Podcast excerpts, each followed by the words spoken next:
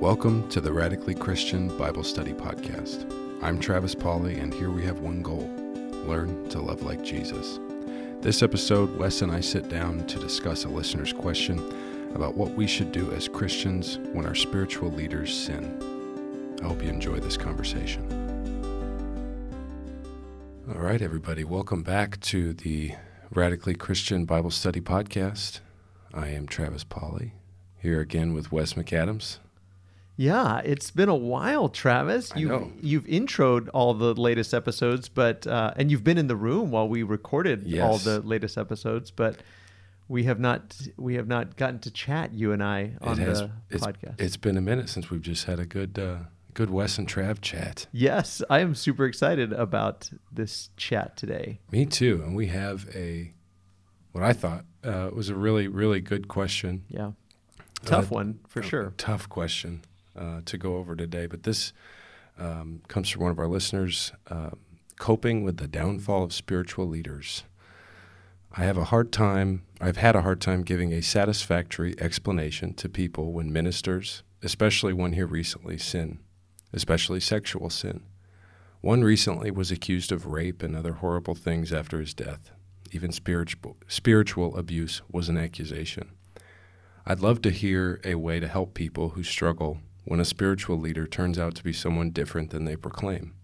Everyone sins and falls short. It's hard for people struggling with that. Thank you for all you do with this podcast. My family is blessed by it. Yeah, such a good question, and I thank Ginny Hicks for for submitting that Yeah. to the the podcast for us to talk about because I think it's it's so important, and we really are going through sort of an epidemic. It seems of of Christian leaders, spiritual leaders, church leaders, ministry leaders uh, throughout the world that um, are having uh, these sort of monumental um, downfalls, um, and and that it's really nothing new. It's it's that's always been um, a situation that we found ourselves in, but it seems like more and more um, either we're finding out that these things are a reality, um, maybe they they always were, and we just didn't know about them, but now we're we're sort of finding them out, and some and I think I know who she's talking about, um, that we found out after his passing um, that his life had been fraught with this spiritual and sexual abuse of others. And and so yeah, we're we're sort of left picking up the pieces and trying to figure out what do we do with this? Um, how do we help people who've been hurt by it? Um, how do we prevent ourselves from being hurt by it? How do we how do we get better? How do we do better? How do we make sure that this doesn't continue to be uh, the problem because obviously this isn't the way that it should be. Um, and I, I love what she says in the question. She says, "quote Everyone sins and falls short is hard for people struggling with that." So that sort of idea that well, you know, everybody messes up, everybody makes mistakes because we're not we're not talking about mistakes. Th- This isn't just mistakes. This isn't just uh, someone messed up. We're talking about habitual, long term um, sexual sin where it's not like, oh, I didn't realize I did that, and somebody made made just a, an error of judgment in the moment. We're talking about ongoing things where where people are victimized even um, and so so what do we do with that and how do we how do we talk about that i want to talk about four different things i've kind of jotted down uh, that i want to talk about in regards to this. And the first is in the kingdom, there are not supposed to be celebrities. And I think we need to, I think we need to think about our celebrity culture. Um, and I think that there's always been sort of a tendency, human beings have had this tendency to uh, glamorize, put on pedestals certain people and lift them up as celebrities. And I guess celebrity is just somebody who's famous and well known. Um, so you could say by that by that standard, Jesus was a celebrity, or Paul was a celebrity, or Peter was a celebrity. Uh, all of the apostles, in one way or another, were celebrities in in that they were well known. But today, it, when we think about a celebrity, it's even more than just being famous. It's even more than being well known. It's it's somebody who is put up on a pedestal as an example. Somebody who is um, sort of becomes uh, uh, very self-serving um, and and and really is concerned about their own their own reputation and their own name. Um, and that's really the very opposite of the kingdom ethic. In in the kingdom, servants of the king should want the king to be made known, but not themselves to be made known. That has to be the way that we operate in the kingdom. That we are constantly saying, as John the Baptizer said, I must decrease and he must increase. That has to be our attitude. Um, but but sort of these celebrity preachers, celebrity ministers, celebrity authors, podcasters, uh, you know, th- this this sort of way of of doing things where a whole church or a whole ministry revolves around these celebrity ministers, these celebrity preachers. This is problematic. Um, and it's problematic from a cultural standpoint, and it's also problematic from their own standpoint. And, and that even we have young ministers and young preachers chasing celebrity status. Th- this cannot be the way we continue to operate in the kingdom. We, we have to move away from, I want to make a name for myself and move towards I want Jesus to be made known. That has to be the way that we we think about things. Um, and so we we need to even I, I might even say admonish admiration. So when when if if somebody is in a position of leadership or ministry or teaching and they're being admired, I think that we need to admonish our own hearts and say, I that's dangerous for me. That can be toxic for me. But also mm. to remind other people, I'm nothing. I'm nothing. I'm nothing. And and I think that fewer of these ministers and preachers and leaders would fall into this situation if they would keep reminding themselves and reminding others I am nothing, Jesus is everything. So here's a passage I want us to think about with this in mind. 1 Corinthians chapter 3 starting in verse 1 and Paul's really sort of admonishing this sort of um, prioritizing uh, ministers, prioritizing preachers. Um, he's using himself and Apollos and, and Peter as sort of examples. There may have been others. I think there were others in Corinth that were sort of making a name for themselves. And Paul wouldn't even mention them by name. So he's using himself and Apollos and Peter as examples I think partly because he doesn't want to mention these other teachers who are trying to make a name for themselves. And he says, I, brothers, could not address you as spiritual people, but as people of the flesh, as infants in Christ. I fed you with milk and not solid food, for you were not ready for it. And even now, you're not ready, for you are still of the flesh. For while there is jealousy and strife among you, are you not of the flesh and behaving only in a human way? For when one says, I follow Paul, or another, I follow Apollos, are you not being merely human? What then is Apollos? What is Paul? Servants through whom you believed, as the Lord assigned to each. I planted, Apollos watered, but God gave the growth. So neither he nor plant neither he who plants nor he who waters is anything, but only God who gives the growth.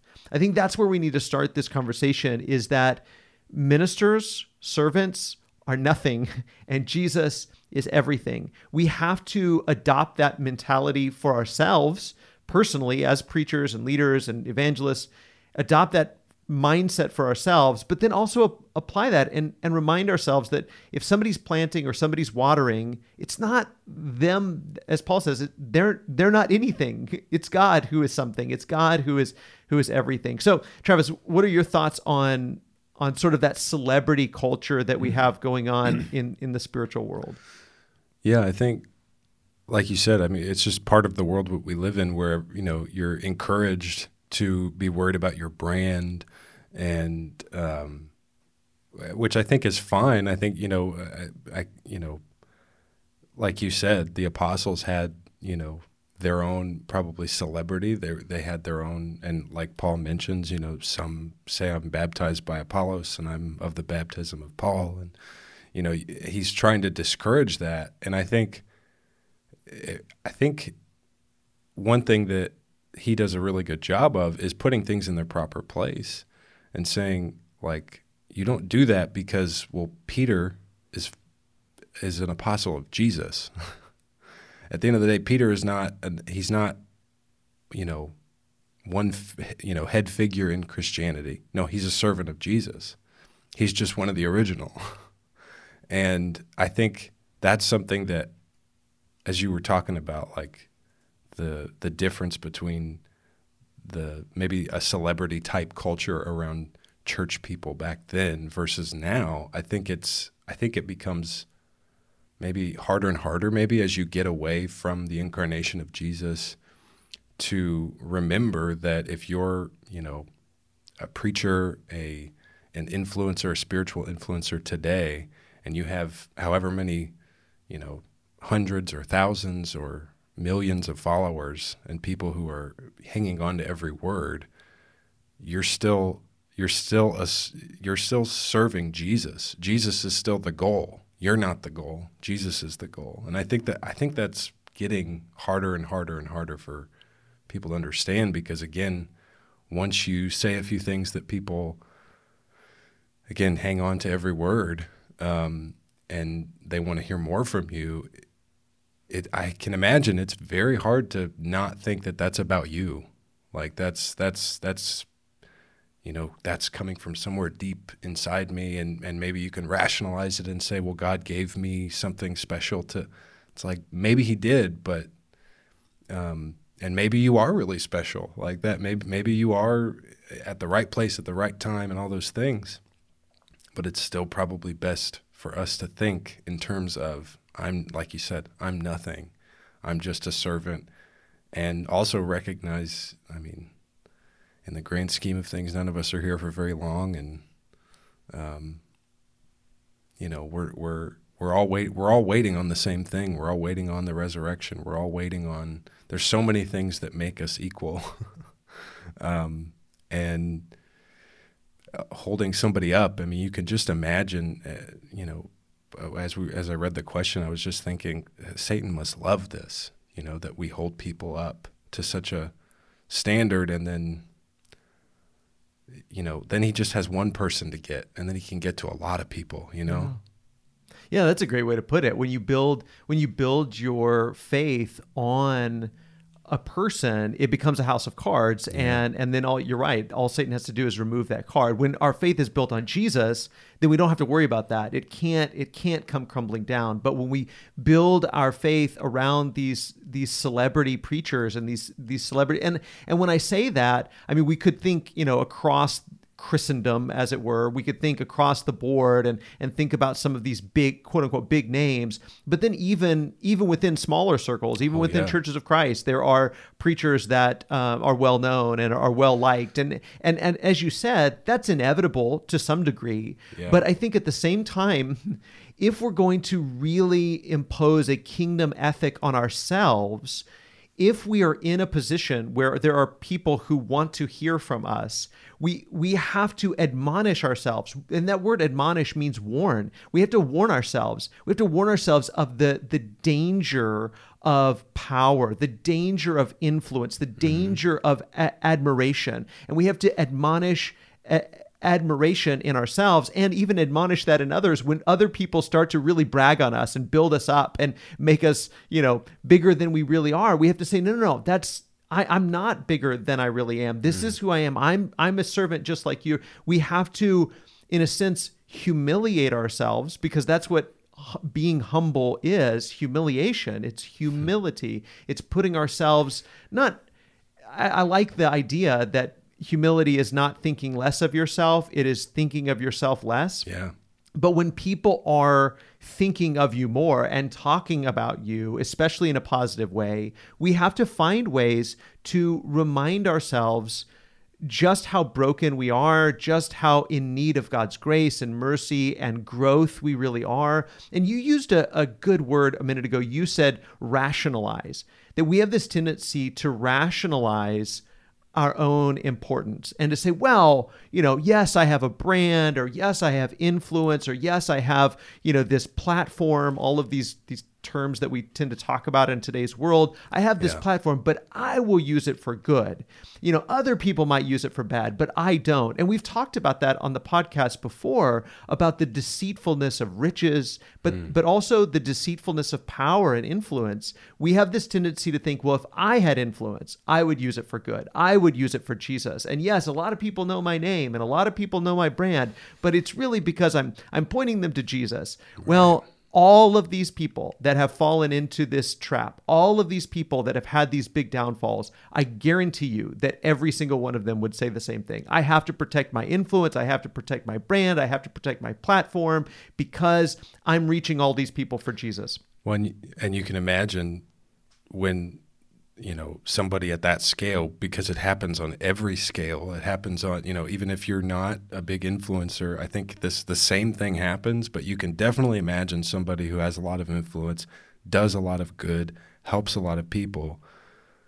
How easy is it for you know to again rationalize when you do something bad? Because you know it's not like you you know you probably know better than anybody. And i think that's what makes it so frustrating when you see somebody fall like that is because you think they should know better. They they know better than anybody. But it's like, how easy would it be to just justify? It's like, well, I can't confess that. I can't let that get out. I can't, you know, I, I can't, you know, let that mar my brand uh, because I'm doing all these other good things. Yeah. And it's worth it, you know. And again, it's like you can just you can hear like that's that's a that's quite the strategy from from Satan that you know, the lesser of two evils is like we a lot of things that we talk about, and I think terms that we use in our culture all the time. You know, lesser of two evils for the greater good. Mm-hmm. You know, it's like that's. I think that's maybe it's not always deceit, but I think it's a, it's deceiving ourselves a lot of the time. Yeah, absolutely. And, and I think that's exactly what happens even even beyond these individuals that have have done these things, even the organization that they've built, and it, if it's built around a celebrity, mm. it's built around his or her um, personality, then there's this tendency to try to protect the brand, protect the the ministry, protect right. the the corporation or the organization, um, with the idea that we we have to protect that in order to reach people. Well, wait, there's a problem. If if what you're using to reach people is this person's personality, is who they are, then it is going to be broken from the beginning because they're a broken individual. They're, yeah. they're a flawed individual.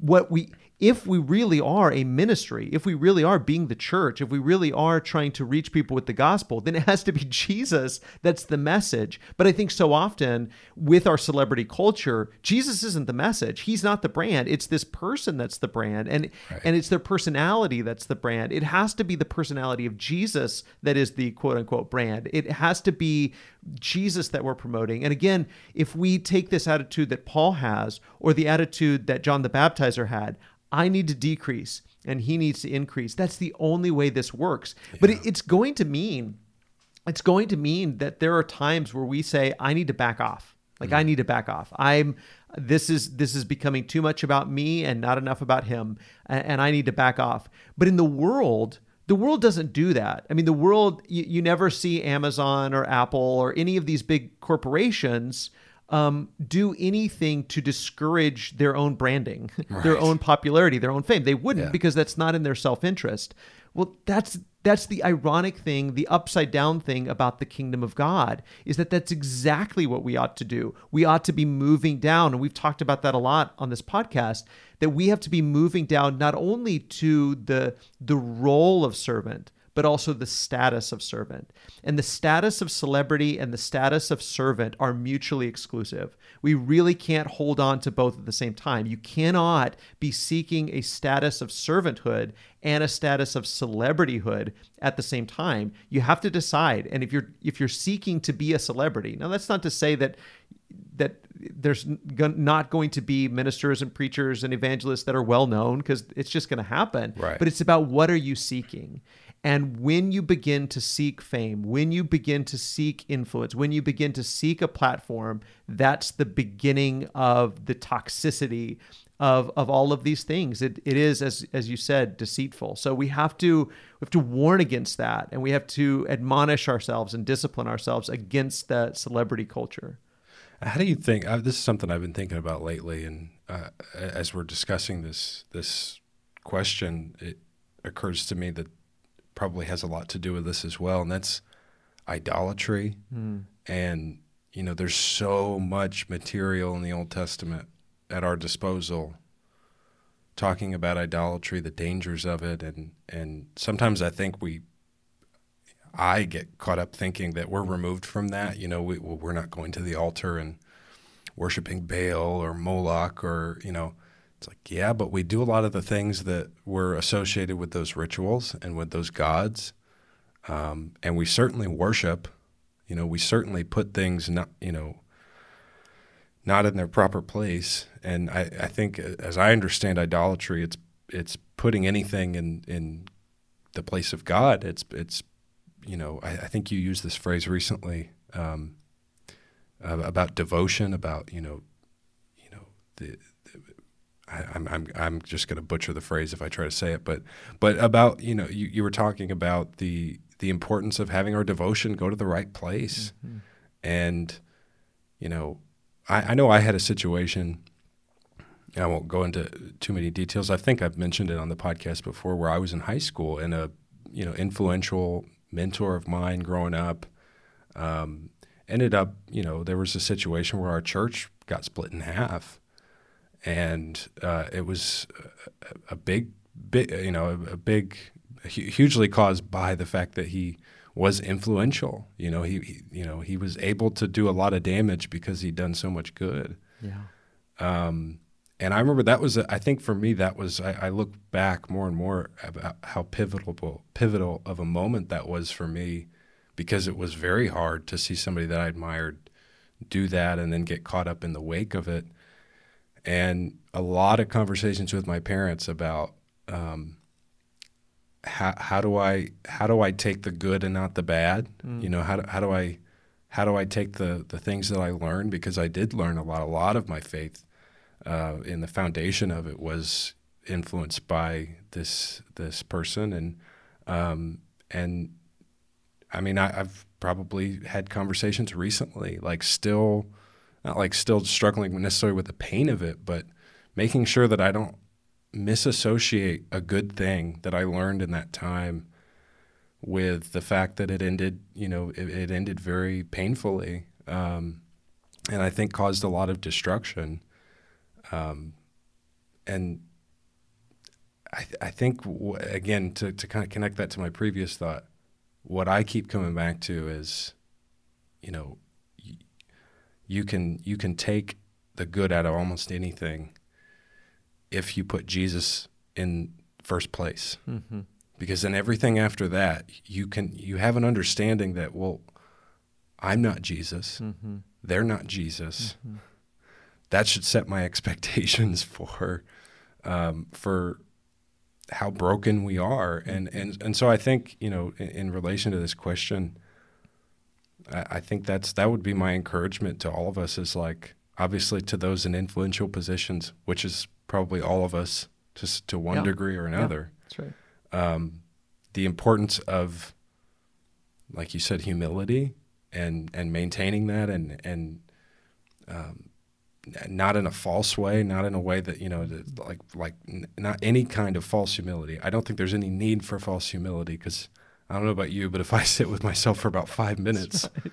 You know, if I just sit with my thoughts alone yeah. for five minutes, I can come up with a few things that'll make me humble, you know? Yeah, no doubt. And so there's that, but then also understanding being influenced by other people that if you put them too high, they're, they'll, they'll only let you down, yeah. you know? Well, I think in, in tying that to your your previous comment about idolatry, my favorite yeah. definition of idolatry is Tim Keller's definition that says idolatry is when we take a good thing and make it an ultimate mm. thing. And I really like that idea because and and that's exactly what we do from from the influencer's standpoint, whether right. it's a teacher, evangelist, whatever. They are making their ministry an ultimate thing. They right. are making their influence an ultimate thing. But I think on the other side, as as sort of followers or learners, people who sit at, at the feet of these teachers, we can make their teaching or make their personality an ultimate thing where we almost idolize them. It's funny, we we even talk about sports idols. We we have a TV show called American Idol. You know, right. we put people on a pedestal and we do idolize them mm-hmm. and we make them ultimate. We make them bigger than they really are. And anytime we do that, we're putting expectations on them that will crush them. It's not healthy for them. And we will also be crushed by them. Yeah. And so I, again, I, there's so much around this celebrity culture that we just have to be careful of. I want to I want to point out a second thing that kind of goes hand in hand with this, and that's in the kingdom we have to prioritize wisdom over talent wisdom over talent. We have this tendency to to really put a lot of emphasis on talent. It's funny when the Bible talks about talent, it, it's talking about a, a, sum of money. It's not talking about it's not talking about what we think of as talents or skills. Right. Um, but we put a lot of emphasis on talent, on ability, uh, both on natural talent and on skills that we hone and develop. Now, there's a place for that, and I think those talents are, are God given and are important. But what's more important, far more important, is wisdom. Wisdom is what we really ought to be seeking in leaders. We tend to elevate people to a status of leadership simply because they're talented.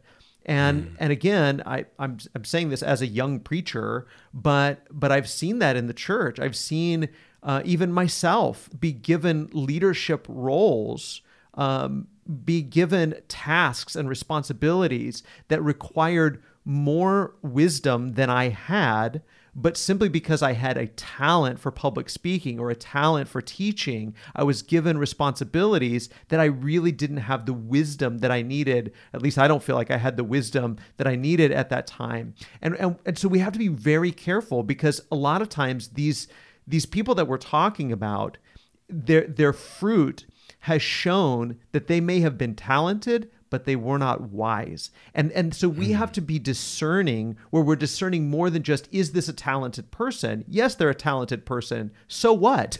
Are they a wise person? And specifically, do they have wisdom from above? So James chapter 3 starting in verse 13. And this has a lot to do with what we're talking about. In fact, the book of James is a great book to, for this subject because you had people, I think that James is writing to, that wanted to be teachers. They wanted to be influencers. They wanted a position of authority. And James says, no, not very many of you should be teachers. And he says in verse 13, he says, Who is wise and understanding among you? By his good conduct, let him show his works in the meekness of wisdom. But if you have bitter jealousy and selfish ambition, it's exactly what we're talking about. Yeah. In your hearts, do not boast and be false to the truth. This is not the wisdom that comes down from above, but is earthly, unspiritual, demonic. So we have to recognize that selfish ambition is demonic. And we're not very willing to say that in our culture today. We tend to applaud ambition. We tend to say, "Yes, he's ambitious. That's a good thing." And and and James says, "No, not in the kingdom. In the kingdom, selfish ambition and jealousy and trying to get to the top and be well known and be um, be an influencer and and have a name for yourself. This is unspiritual, demonic." And earthly. He says in verse 16, For where jealousy and selfish ambition exist, there will be disorder and every vile practice. That's exactly what we're talking about. Where there's jealousy and there's selfish ambition, there's going to be disorder and every vile practice. He says in verse 17, But the wisdom from above is first pure, then peaceable, gentle, open to reason, full of mercy and good fruits impartial and sincere, and a harvest of righteousness is sown in peace by those who make peace. And so again, we we have to learn to prioritize wisdom over talent. And that's going to mean that's going to mean that we leave some talent on the table. That's going to mean that we yeah. don't take advantage. And some people might say, "Oh, why aren't you using this person? This person's very talented. They have all of these skills and abilities." It's like, "Yep, but they're not wise yet." That doesn't mean they won't be wise. But we thrust people into a position that they're not ready for, that they're not wise enough to to navigate and we we give them a responsibility. We delegate authority and leadership to them when they're talented but they're not wise. And again it crushes them and it crushes us. And so we have to be very careful that we're not doing that. That's why there's so much wisdom in what what Paul lays out to Timothy and Titus about shepherds. See this is where again i mean i'll come back to churches of christ you know, I, I, think that sometimes we can elevate an evangelist or a preacher to an unhealthy position as well. But I, I love the way that I think again it's reflected in scripture the way that we have elders that are the shepherds that are the pastors of the church mm-hmm. where they, there's a there is a plurality of them and they are men who have shown their wisdom through the way they've led their families and so because of their because of their manifest wisdom because we can see the wisdom the fruit right. of their wisdom then we give them these positions of leadership and authority and we don't make this young evangelist the pastor because he may be talented he mm. may have skill and ability but he is not yet proven himself to be spiritually wise and some of that wisdom comes from training and some of that wisdom comes from time in scripture but some of it comes with age and it comes with with um, just experience. And mm. so we we we're putting these young men and, and it's not always young men because sometimes we're talking in fact one of these examples is of somebody who was an older man who passed away and then we found out his entire life. He's been living living this sort of uh, double life. Um, but but there we would avoid so much of this if we look for wisdom over talent uh, and we prioritize wisdom over talent. Any thoughts on that, Travis? Yeah, man. I, just, I, I think something occurs to me. I thought when you mentioned John the Baptist, you know, I be, I need to become less. He needs to become more. Um, to to live out this idea of prioritizing wisdom over talent probably takes it's going to take, I think, a really radical, to use a word near and dear to this podcast, uh, a really radical shift in in how we think and how we yeah. consume and how we um, how we try to better ourselves. You know, because what we keep saying, I keep thinking. Social media is not a great place to to exercise this, you know, because again, there's so many things in our culture and I think probably to some extent they this has always been the case, but we certainly have more options now to idolize, to prioritize something that shouldn't be in first place. Um, and I know that's that's something that's been more and more in my heart lately. This idea of being radical and being, you know, if, if you want radically different wisdom and perspective and uh, devotion to Christ, it probably takes radical changes to how we approach life and how we how we choose to follow Him. And and not you know not saying that we have to get off social media or anything, but um, but just the idea that looking at the culture differently and looking at ourselves differently. I think that's that's going to be really hard to do if we don't um, if we don't get rid of a lot of things that um, that we're encouraged to have by culture, that we're encouraged to engage with mm-hmm. on a daily basis. When you know, like we said a couple minutes ago, it's like if you need if you need to be humble, one of the best things to do turn off all the distractions mm-hmm. because again, I think if you sit on the edge of your bed for five minutes and you you know you you, you think you know could I be doing something better, it'll come to you like that. Yeah you know, but you have to get rid of the distractions. Yeah. You have to take a moment. And I think that's increasingly hard because the distractions keep getting better and better, mm-hmm. more and more engaging. Mm-hmm. Um, you know, I think, and you know, this has come up several times as we've discussed this idea of, of you know, leaders sort of letting us down. Again, I think that's you know, looking for Satan's strategy. I think is a is a good way to check our own hearts. Yeah and and check to see like is this is he getting exactly what he wants if I get spun up about this? Mm. And not just this, maybe spun up about much of anything. It's mm. like is is Satan getting exactly what he wants by me, you know, engaging with this like it's a righteous like this is righteous indignation. Mm-hmm. I think I've heard you say this before. You know, we like that idea of righteous indignation. Mm-hmm. I don't know that I've ever felt it because what I think is righteous indignation probably isn't. Yeah. Um, and and again, I, that's that's coming from somebody who has absolutely been hurt by that before, by by a spiritual leader letting letting us down. But I, it occurs to me that that's you know making radical changes to the way we think is is probably the yeah. the path forward. Yeah. And I definitely think you can you can see wisdom on social media. I think you can sure. see wise people engage on social media, but it's not it's not what drives it's not what drives social media. What drives social media is how loud a person can be, how articulate a person can be, how how how much of righteous indignation they they mm-hmm. can, you know, seem to exude. Um, but but we have to surround ourselves with wise people surround yourself with wise teachers. Surround yourself with people who bring out the fruit of the Spirit in you.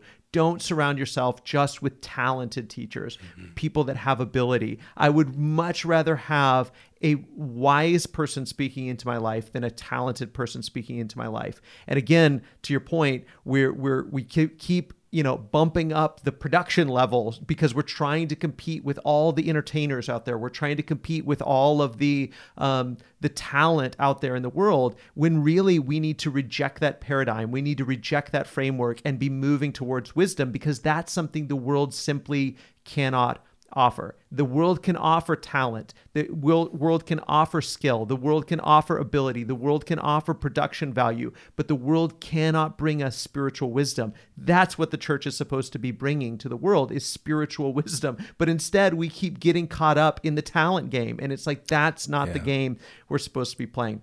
Um, and, and this, I think, hits on something you've brought up al- already is that we can be grateful. Here's my third point. We can be grateful that for the contributions that someone has made to our life, even if we find out that they're not hmm. everything they seem to be. The messenger and the message not the same. Yeah. Right, exactly. I, and I think that so many times we we feel like if we have to reject who they are because of the corruption that's in their life, and sometimes we do. Sometimes we have to say, "Man, I I, I wish that person."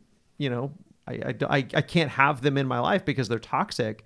Um, but that doesn't mean that we have to reject everything they've we've ever gained from them. If somebody has made a positive contribution in our life, then we can be appreciative to God for that positive contribution. I think about people like Joseph's brothers who were incredibly toxic. They were everything they seemed to be, and they were practically murderers, and they mm-hmm. sold Joseph into slavery. But after everything was said and done, he was still thankful for the contribution they made to his life because it turned out for good. And so he was thankful to God for the way things turned out, even if what they did in and of itself was sinful. And I think about what mm. Paul says in Philippians 1 and Paul's in prison. He's writing this letter to the Philippian church from prison. And he says, Some indeed preach Christ from envy and rivalry, but others from goodwill. The latter do it out of love, knowing that I am put here in prison for the defense of the gospel. The former proclaim Christ out of selfish ambition, not sincerely, but thinking to afflict me in my imprisonment. What then? Only that in every way, whether in pretense or in truth, Christ is proclaimed, and in that I rejoice. Yes, and I will rejoice. So Paul says that I, I'm thankful that people are talking about Jesus, even though he, he's not thankful their attitude is wrong or that right. they're doing it out of selfish ambition. He doesn't want that for them, but they are making positive contributions to what's going on. And so I think that I can be thankful for the people that have made positive contributions in my life, even if I regret who they are and the decisions that they've made. And i think sometimes we feel like it has to be one or the other that right. if if you are a toxic person and you were living a duplicitous life and doing all of these things behind the scenes and i didn't know about it then i have to discount everything you ever said. And that's just simply not the case. There god has used some people to make positive contributions even though the person themselves was very wicked. Yeah. um, and it doesn't excuse what they've done. And it's not like, well, we're, we're going to put it on all on a scale. No. And if the good they've done outweighs the bad they've done, nope, it's not that way at all. But even unbelievers, even atheists, there are some atheists that have made incredible contributions to my life. Yeah. Some, some, friends of yeah. mine that have helped me rethink some things or think about things differently. Even though they're not believers, they can still make positive contributions to my life. And so I think that we can be grateful while at the same time um, reflecting on what we ought to learn about this kind of culture and, and how we ought to guard against this kind of thing in the future, we can still be grateful for the impact, the positive impact people have made on our lives.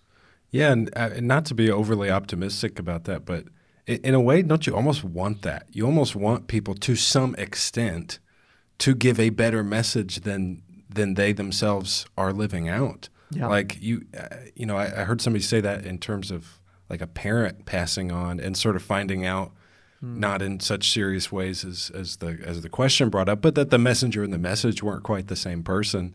You know, you were telling me to do this, and then well, oh, you were doing that. Yeah. And but then, kind of a this person was talking about a, a feeling of relief that it was like, well, I'm also glad that they didn't teach me to just do what they were doing. Right. You know that they.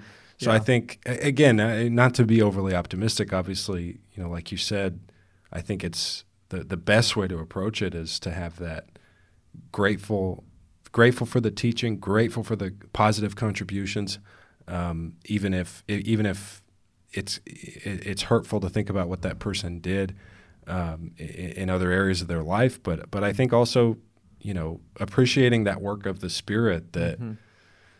You know you read through scripture god god seems to love to use bad people Yeah. you know and and the other thing is if he didn't use bad people he wouldn't use anybody you Yeah. know he, there wouldn't be any of us to help true. at Yeah. all Yeah. so They, they meant it for evil, but God can still can still use it for Absolutely. good. Yeah, Yeah. for sure. And the, and the last one, and, and I think this has to be said, and, and really may have should have been the first one, but but I think it has to be said because I think so often we try to look for the good, and I think that there's a positive. Again, we, we're just doing that. Um, look for the good in the person, and even Mm-hmm. try to restore them. So if a person is still alive, we try to bring them to a point of repentance, and we try to show them empathy and forgiveness and grace and mercy. All of those things are good, but I think it has to be said that if someone has victimized other people, we have to show more concern and empathy for the victim rather than the perpetrator. Um, and and sometimes we get this backwards. Um, there are people that have raped. There are people that have sexually abused children. And and yes, I'm I'm I want to see them restored. I want to see them not necessarily restored to their not their position of leadership for sure. Uh, if they've you know, victimized children and those kind of things, Right. but but for sure I want to see them in a right relationship with God. But we have to show more concern and empathy for the victim than we do for the perpetrator. And sometimes we get this wrong. And and again we've talked about organizations and churches that have tried to protect the reputation of their organization and they have minimized these crimes. They've Yeah. minimized the the pain and the hurt and the sin. And they have continued to victimize these victims rather than caring for them and casting out the wicked person. There's a time and a place, and all of these examples that we've given of people that have raped and have victimized and have uh, sexually molested and, and and taken advantage of these women and these children even there is a time and a place to cast wickedness out from us. We can again, we can still be grateful for whatever positive contribution they made in our life, but that doesn't mean that we shouldn't cast them out of the of the community because there comes a time when we have to practice church discipline and then care for those who have been harmed by sin. I think about Ezekiel chapter 34 and Ezekiel is admonishing on behalf of God the the leaders of Israel and saying this is where you failed to be shepherds. And he says, he's talking again about the failure of the shepherds of Israel. He says, The weak you have not strengthened, the sick you have not healed, the injured you have not bound up, the strayed you have not brought back, the lost you have not sought, and with force and harshness you have ruled them. So they were scattered because there was no shepherd, and they became food for all the wild beasts. My sheep were scattered. They wandered all over the mountains and on every high hill. My sheep were scattered over all the face of the earth, with none to search or seek for them. We have to remember that shepherds, those that are caring for a flock, those who are caring for God's people, they have a priority to restore people, help bring people to repentance, yes, but they also have a responsibility to care for, to protect the most vulnerable, to bind up the wounds of the brokenhearted. And if they don't do it, God will. And God will not treat well the shepherds, the spiritual leaders who don't do this for his people. He wants us to cast out those that are victimizing people, and he wants us to care for the victims. And sometimes we don't do this very well, and we pay more attention and give more empathy and more sympathy to the perpetrator than we do to the victim. And that's something that has to change. And we have to admit just how destructive all of these things we've talked about today, how destructive they really are. And we have to not only admonish it and rebuke it and, and even at some point cast out those that are perpetrating these things, but we also have to care for those that have been hurt. The church should be a place where we care for the brokenhearted. It, it should be a place where where those that have been taken advantage of or molested or or sexually abused in the workplace or in school or in their home that they can come to the church and be safe that this should be a safe place for them a place where they're loved where they're taken care of where they're listened to where they're believed. But so often people have found it to be the opposite. And that's heartbreaking that that they come to the church and are victimized and then they go to the world and they're cared for.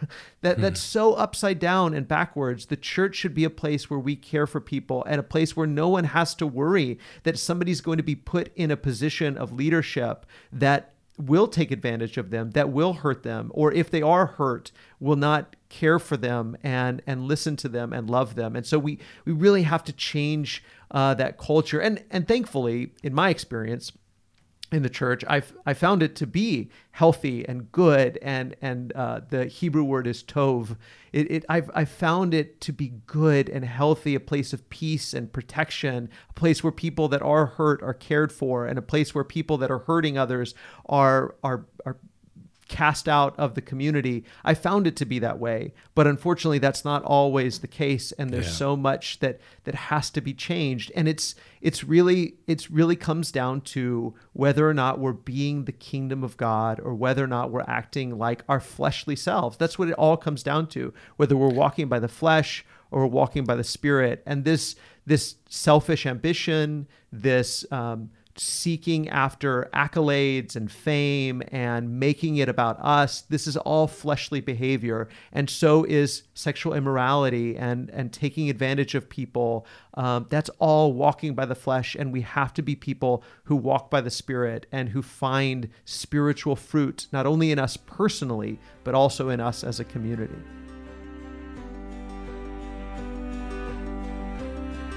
We really hope that you enjoyed this episode of the Radically Christian Bible Study Podcast. Special thanks to Travis Polly as well as our McDermott Road Church family for helping to make this podcast possible. And special thanks to every one of you. We hope that you enjoyed this Bible study and that you'll join us next time. We love you, God loves you, and we hope that you have a wonderful day.